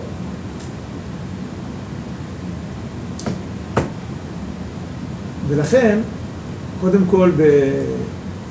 גם בבבל אומרים, שמתוך שחסידים הם תורתם הייתה משתמרת, כי זה לא אוסף של פרטים, אלא זה אוסף של פרטים עם מכנה משותף. על אחת כמה וכמה בארץ ישראל, בארץ ישראל תמיד היו מחפשים יותר את המשמעות הרוחנית של הדברים. משמעות, ברגע שהבנת את המשמעות הרוחנית זה הרבה יותר מובן. המשל לדבר מופיע בספר ישעיהו פרק כ"ח. זה פרק שאשכנזים קוראים אותו בהפטרת שמות, ספרדים קוראים פרק אחר. אומר ישעיהו, הוא אומר, את מי יורה דעה ואת מי יבין שמועה. אני רוצה ללמד לעם ישראל תורה, אין לי את מי ללמד, את מי אני יורה דעה? למה אין? גמולי מחלב, עתיקי משדיים, כלומר, הם לא רוצים לנהוג, הם כאילו נגמלו מהחלב, אני רוצה להניק אותם, הם לא רוצים. לא רוצים לשמוע תורה. למה לא רוצים לשמוע תורה? כי היה להם דבר השם, צו לצו, צו לצו, קו לקו, קו לקו, זה ער שם, זה ער שם. כלומר, התורה נתפסת הרבה פעמים בעיני אנשים בתור עוד איזה קו, עוד איזה נקודה, עוד איזה פרט. למשל, למה הדבר דומה? לציור הכי יפה בעולם. שאתה מתבונן בו רק דרך איזשהו חור קטן מאוד, שכל פעם אתה רואה רק נקודה אחת. אז פה יש נקודה צהובה, ופה יש נקודה אדומה, ופה יש נקודה כחולה, ופה יש נקודה אפורה, אבל אין לך מושג מה מצויר פה. אז אתה גם לא תזכור את כל האוסף נקודות, וגם אתה הרבה פחות תהנה, אתה לא תרצה לשנן כל הזמן איפה יש נקודה צהובה ואיפה יש נקודה אדומה. אבל אם אתה מבין את הרעיון, אם אתה מבין את המשמעות, אתה מבין את העומק, אתה מבין את המכלול, אז אתה הרבה יותר תזכור ותרצה. אז הדבר הזה קשור גם לפסוק, גם אלה תשכחנה ואנוכי לא אשכחך. חז"ל דורשים אלה, זה גם קשור. לחטא העגל, אבל לא ניכנס לזה. אלה זה הפירוט, אלה זה הרבה דברים. הרבה הדברים האלה. אלה הדברים אשר דיבר משה. אז גם אלה תשכחנה. אלה המשפטים אשר תשים לפני. כשיש הרבה הרבה הרבה הרבה פרטים, אתה עלול לשכוח. כאשר זה משהו, הרבה פרטים שהם בסוף יוצרים איזו תמונה שלמה, אתה יותר תזכור. כל הדבר הזה קשור למה שדיברנו על הנושא של מעברים או מעברים באלף. מעברים באלף זה איברים. כלומר, כן, אני מזכיר, זה העיר, יש פה איזה איבר בולט, אז כנגדו אנחנו שמים עוד איבר. זה כאילו עוד איבר ועוד איבר ועוד איבר ועוד איבר ועוד איבר. כל איבר יוצא לאיזה כיוון אחר, ובסוף אתה בונה מהכל מרובע, אבל, אבל בעצם כל פרט הוא איזה איבר. האיברים זה מלשון פרטים. לעומת זאת, עיבור, האישה שהיא בהיריון, אז לא, זה לא נקרא שיש לה עוד איזה פרט. זה לא עוד איזה פרט. זה כל הגוף שלה משתנה. זה כל הנפש שלה משתנה. זה כל, ה... כל מהלך החיים משתנה בחודשים האלה שהיא בהיריון. מה? כל המשפחה משתנה. כל המשפחה משתנה. כמו שאמרנו שבוע שעבר, אנחנו בהיריון, כן? ככה אומרים היום. גם הבעל פתאום מתחיל להשמין. אז... אה,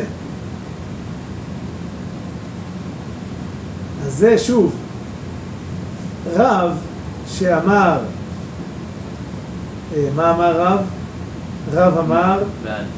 מעברים באלף, נכון.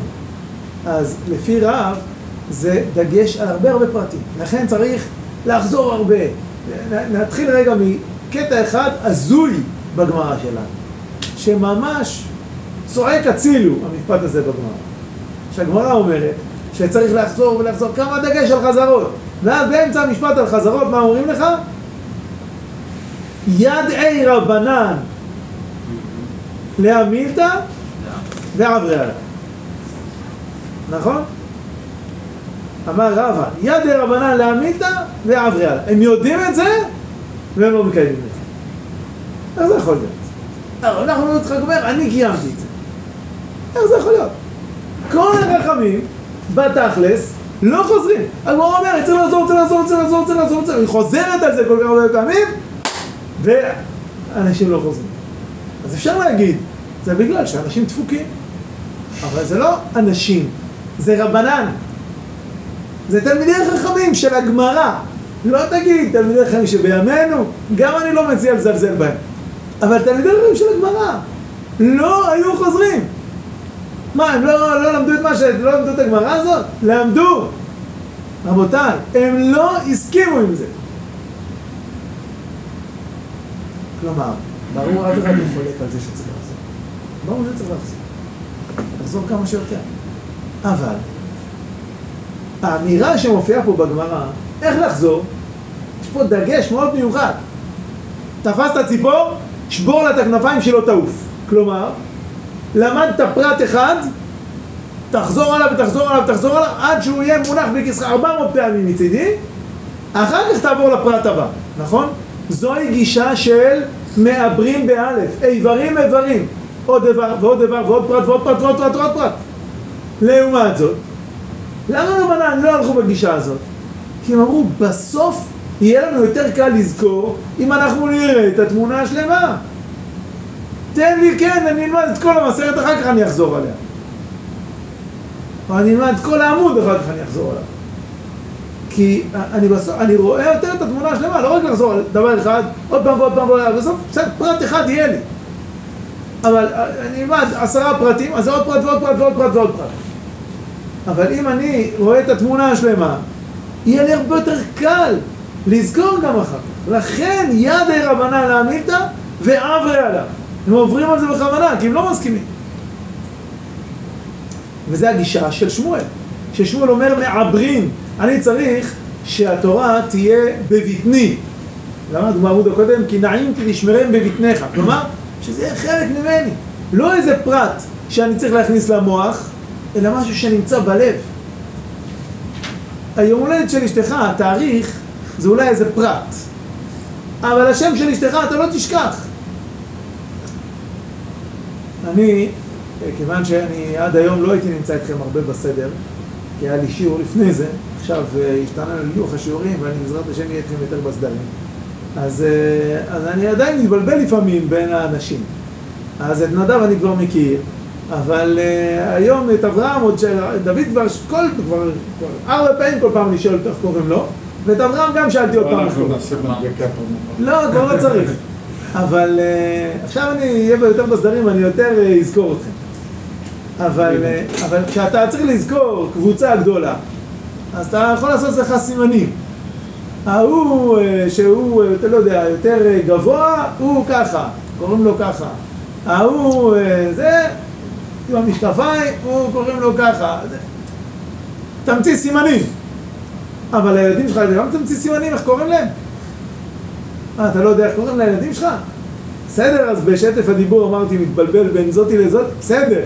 אבל, אה, אבל, אבל אתה יודע באמת איך קוראים להם, אתה לא צריך לעשות סימנים, כי זה חלק ממך. ולכן, זה בעצם הנקודה של שמואל. עכשיו, אחד ההבדלים הגדולים בין רב לבין שמואל, לפי רב, האדם לומד תורה, ולכן הוא צריך גם הרבה לשנן. ראינו בסוף האדם, הוא, אה, ראינו בעמוד הקודם, הזכרנו את זה גם, אה, את כל הנושא של אה, כמה צריך להגיד את הדברים בפה. חיים הם למוציאיהם. למוצ... למוצאיהם, אל תקרא למוצאיהם, למוציאיהם, להוציאיהם בפה. אתה מוציא את התורה. אתה צריך להוציא, כל הזמן להגיד, להגיד, להגיד, להגיד, להגיד, כדי שתזכור את התורה. אתה אומר עוד פרט ועוד פרט ועוד פרט. לעומת זאת, לפי שמואל אתה בעיקר מקבל את התורה. למה? כי כשאתה מקבל, ממי אתה מקבל? מאת הקדוש ברוך הוא. ואם אתה מקבל מהקדוש ברוך הוא, אז הכל כבר אחרת. כמו שאמרנו, שאם זה אשתך, שאתה אוהב אותה, אתה אמור לזכור גם את הפרט של יום ההולדת שלה. כי זה פרט שהוא לא סתם עוד פרט. זה חלק מהנפש של אשתך. זה משהו שאתה אמור לזכור. מספר טלפון, זה אתה לא זוכר בעל פה. היום אף אחד לא זוכר פעם. בזמני היינו זוכרים מספר, היינו משננים מספרי טלפון. אז באמת, אבא שלי היה עושה סימנים, כל מיני גימטריות, כל מיני זה, היה מלמד אותנו ככה, איך לזכור, טלפון של הדודים האלה, טלפון של סבא וסבתא, טלפון של כל מיני. אבל, אה, אבל פרטים שהם חשובים כל כך למישהו שאהוב עליך, אתה אמור לזכור כי, כי זה חלק מהחיים שלך, לא כי זה עוד איזה פרט. ולכן כאשר אתה מקבל תורה מפי הגבורה, מסתיה מילתא תפה. זה לא סתם שיש לו איזה נס שהקדוש ברוך הוא מסייע לו, אלא שכולם מרגישים, וואי, אני אומר עכשיו מה משה רבנו. קיבל את הדברים ישירות מפי הגבורה. זה ברור שמסתיה מילתא יותר. הדבר יותר מסתייע כי האדם מרגיש, וואו, זה נתינת התורה. והדבר הזה הוא קודם כל, העמוד שלנו, כמעט חלק גדול ממנו הולך על, על הנקודה הזאת שיותר של שמואל, בוודאי ההתחלה, אחר כך יש עוד פעם את, ה, את ההבדלים. שמואל, למשל, כל העניין, כל האמירה הזאת של נוצר תאנה ויאכל פריה, שכל זה כמו שהתאנה, כל יום עוד תאנה מתחילה. ככה בתורה, כל פעם שהוגה מוצא טעם. לא כתוב פה רק לחזור. לחזור זה יותר אמירה של רב. לחזור, יש פרטים, תשנן פרטים, פרטים, פרטים, פרטים. פה הוא אומר משהו אחר. אתה יודע למה לחזור על אותו טעם? למה לחזור על אותו הלכה? כי תמצא בה טעם חדש. זה לא כדי לשנן ולזכור. לזכור אתה זוכר, מה זאת אומרת? אפשר לשכוח דבר כזה. זה חלק מהחיים שלך. זה חלק מה... אישה תשכח שהיא בהיריון? התשכח אישה עולה, מרחם בן בטנה?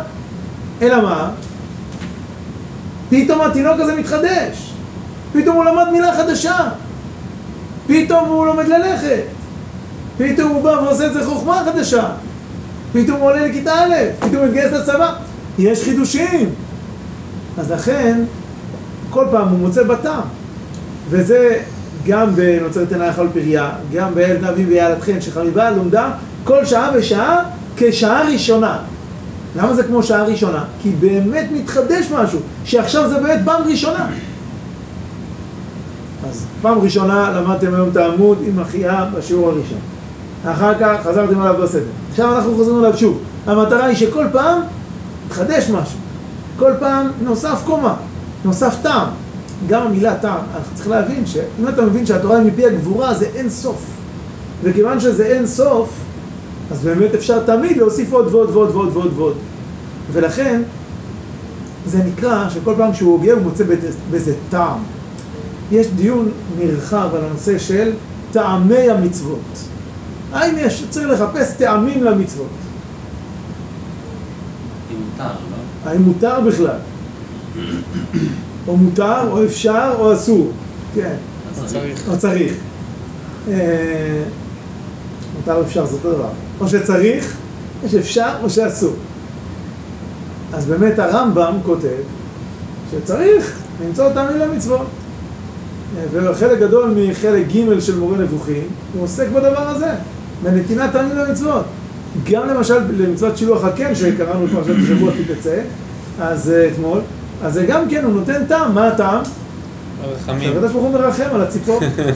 וזה פלא עצום, למה זה פלא? כי אסור. כי הגמרא אומרת, האומר על כאן ציפור הגיעו רחמיך, משתקין אותו, כי הוא עושה מידותיו של הקדוש ברוך הוא רחמים ואינם אלה גזרות. זה לא בגלל שהקדוש ברוך הוא מרחם. אומר הרמב"ם, רגע, זה הסבר אחד בגמרא, יש עוד הסבר. אני הולך לפי ההסבר השני. ההסבר השני הוא שהוא מטיל קנאה במעשה בראשית, אבל באמת עושים בעיר רחמים. זה דת הרמב"ם. הרמב"ן חולק עליו, הוא אומר שהסיבה היא אחרת. יש סיבה, הסיבה היא כדי לחנך אותנו לרחם. לא כי הקדוש ברוך הוא מרחם על הציפור, לחנך אותנו לרחם. המהר"ל אומר בתפארת ישראל שזו סיבה, סיבה אחרת. כלומר, יש בכל מצווה אין סוף טעמים רוחניים, טעמים עמוקים. אם זה היה רק רחמים, אז זה לא בדיוק איזה רחמים רחמים, אז אל תיקח לא את האם ולא את הבנים, תהיה צמחוני, אם אתה רוצה לרחם. או למשל, הרמב"ם אומר רחמים גם על אותו ואת בנו לא תשחט ביום אחד. בסדר, אז, אז לא ביום אחד, אבל בפער של חמש דקות אפשר. אחד לפני השקיעה, אחד אחרי השקיעה. אה, איפה הרחמים? אז אומר המהר"ל, זה הכל סיבות רוחניות. עכשיו, האמת היא, אחרי שהבאתי את הרמב"ם, הרמב"ן והמהר"ל, ואני אגיד עכשיו, האמת, כאילו מה שאני אומר, לא התכוונתי. אני התכוונתי להגיד שאם אנחנו נכלול את הדברים ביחד, אז אנחנו נשים לב שהדגש הוא על טעמי המצוות. זאת אומרת, כשאומרים טעם, ניקח רגע את הכוס פיוזטי הזה, בסדר? אני טועם, אני שותה, מה הטעם שאני מרגיש? טעם שקוראים לו טעם אפרסק, זה לא באמת טעם של אפרסק, אבל זה מה שנקרא מיץ טעם. בטעם אפרסק. האם הטעם הזה, זה באמת המהות של השתייה? זה לא המהות, זה מה שאני מרגיש, זה הטעם שאני טוען, נכון? המהות היא נוזל, רכיבים כאלה וכאלה וכאלה, נראה לי אפס אחוזי פרי, אבל אה, מן הסתם או משהו כזה. אבל, אה, אבל אני טועם איזה טעם. גם במצווה, למצווה יש סיבות. הסיבות זה מאת השם, אנחנו לא יודעים להגיד סיבה. הסיבה היא אינסופית.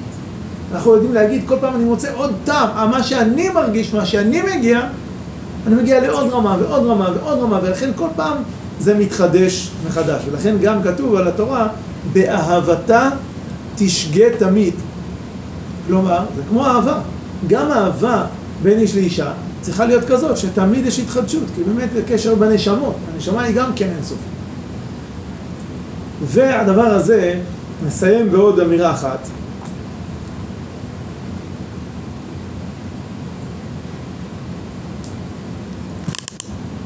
שהיא אמירה שבבית מדרש שלנו, של דורשי ירושלים, שהסיסמה של התנועה, תנועת ירושלים, שאנחנו, הבית מדרש שלנו שייך אליה, הסיסמה של התנועה זה עובדים את השם כעם. מה הכוונה?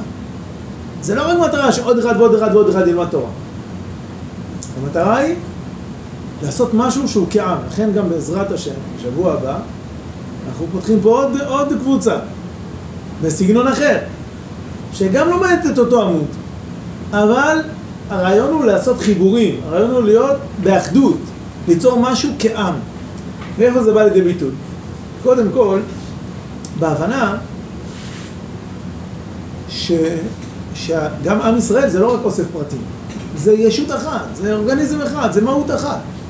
זה עיבור, זה לא איברים. ולכן, בא לידי ביטוי בדף שלנו לגבי רוכבי אתונות סחורות, שזה בעצם נדרש על תלמידי החכמים.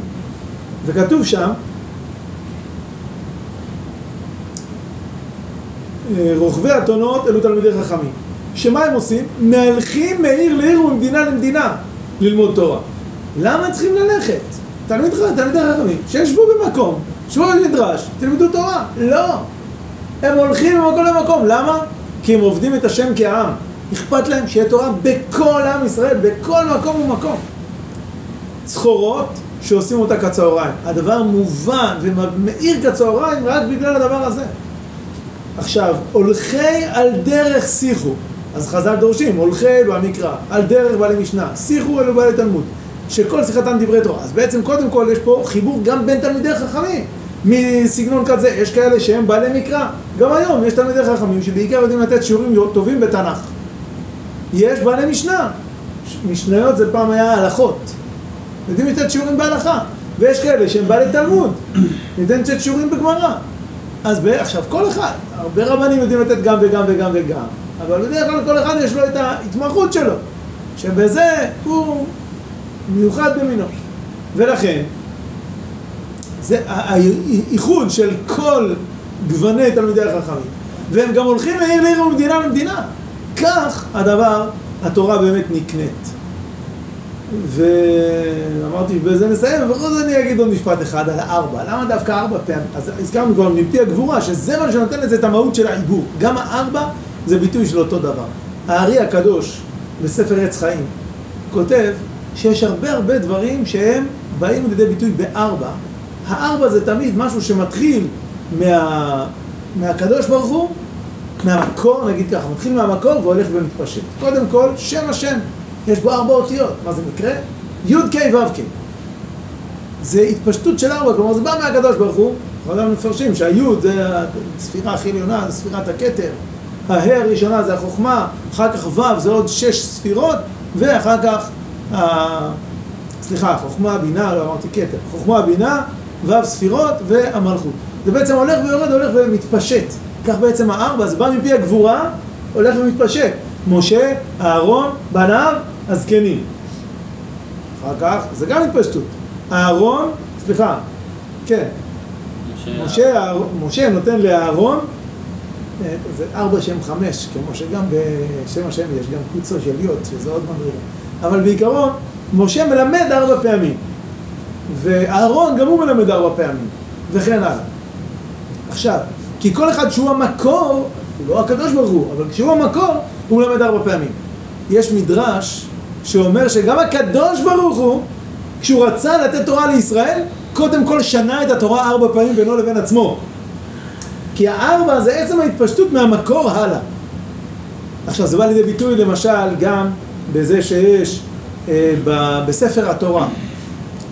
בספר התורה יש אותיות ותגים. אין ניקוד ואין טעמים, זה לא כתוב, אבל כשאתה קורא, אתה קורא את זה לפי ניקוד ולפי טעמים. זה ארבע מדרגות. זה נקרא ב- באריזל טנטה, ראשי תיבות, טעמים, ניקוד, תגים, אותיות. וגם יש אה, בית, חצר, שדה, מדבר. באדם יש נשמה, גוף, לבוש נכסים או בית. ונכסים, כן, יש בעצם, או שאפשר לספור את זה, את הלבוש, גוף, נשמה ונשמה דנשמה. נפש, נשמה, הזוהר אומר נשמה ונשמה לנשמה, לא משנה, אותו עיקרון. אבל יש פה תמיד, המקור הולך ומתפשט. אז אתה, מהחולצה של בן אדם אתה יכול ללמוד על האופי שלו? אה, תלוי. משהו אתה יכול ללמוד. לא, אתה לא תשפוט בן אדם רק לפי החולצה שלו. אבל כן זה, למה הוא לבש דווקא את זה? וכל אחד לובש משהו אחר? כי הוא מרגיש יפה לו ככה. ולמה הוא לא מרגיש יפה לו ככה?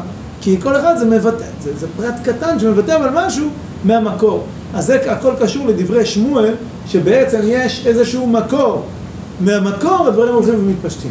אבל זה כנגד כל הנושא של החזרות המרובות, שרבנן אומרים לא, לא צריך כל הזמן לחזור על פרטים, פרטים, פרטים, פרטים. אה, לחזור על פרט לבד, זה דברי רב, שאומר מעברים באלף מלשון איברים איברים. לא הספקנו לדבר על המחלוקת האם אה, אהרון ישב דווקא מימין למשה או משמאל למשה, אבל נעצור בזה להיום. חזקו ואמצו, חזקו ואמץ לבבכם כל המייחלים לאדוני.